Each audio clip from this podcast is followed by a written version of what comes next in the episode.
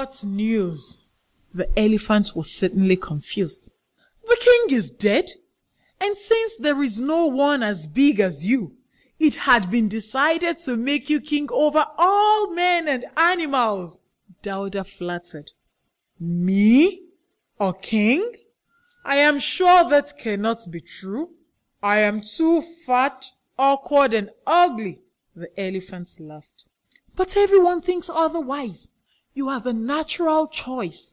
Big, strong, and reliable. You are fit to be king.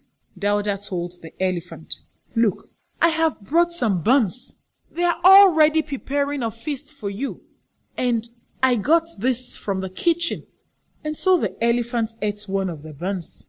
And then more. They are delicious, he trumpeted. There is more at the palace waiting for you. Dauda laughed. And so they both set off for the town. And as they walked along, Dauda gave the elephant more buns. Dauda had already arranged for some singers and musicians to raise a song when they see him approaching with the elephant. And as soon as they saw him from afar off, they started to sing. King Elephant is coming, the king is coming, he's coming to rule over us, the king is coming. He will be king forever, the king is coming. We will all bow down before him, the king is coming. Hail, hail, King Elephant, the king is coming. King Elephant is coming, the king is coming. And when the elephant heard the song, it danced happily all the way to the palace.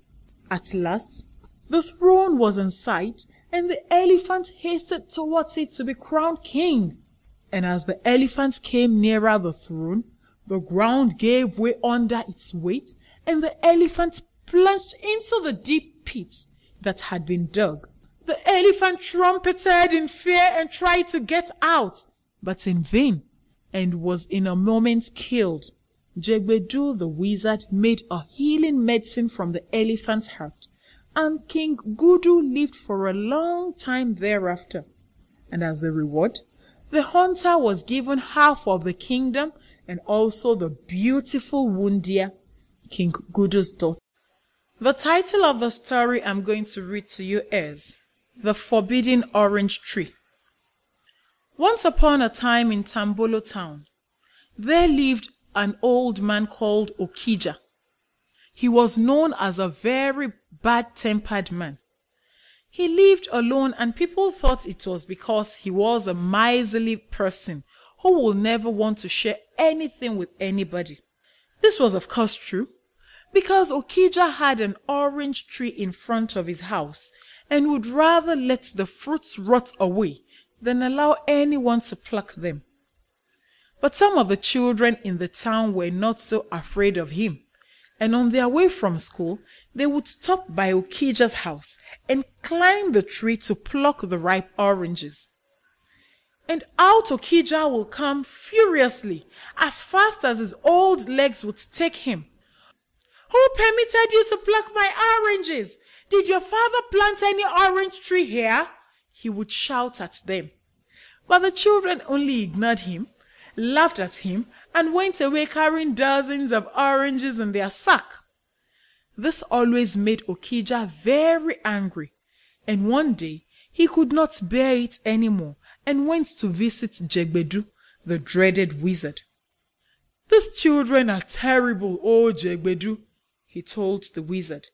They reap where their fathers have not sown.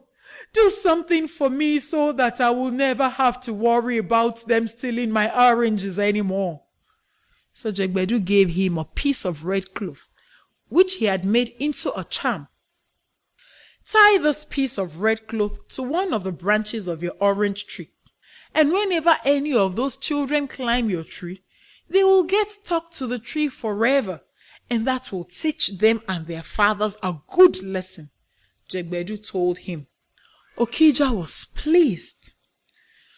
Thank you, O evil Jegbedu. May you never die. He hailed the wizard and went back home. A few days later, Okija heard a great disturbance outside his house, but he did not rush out this time. He was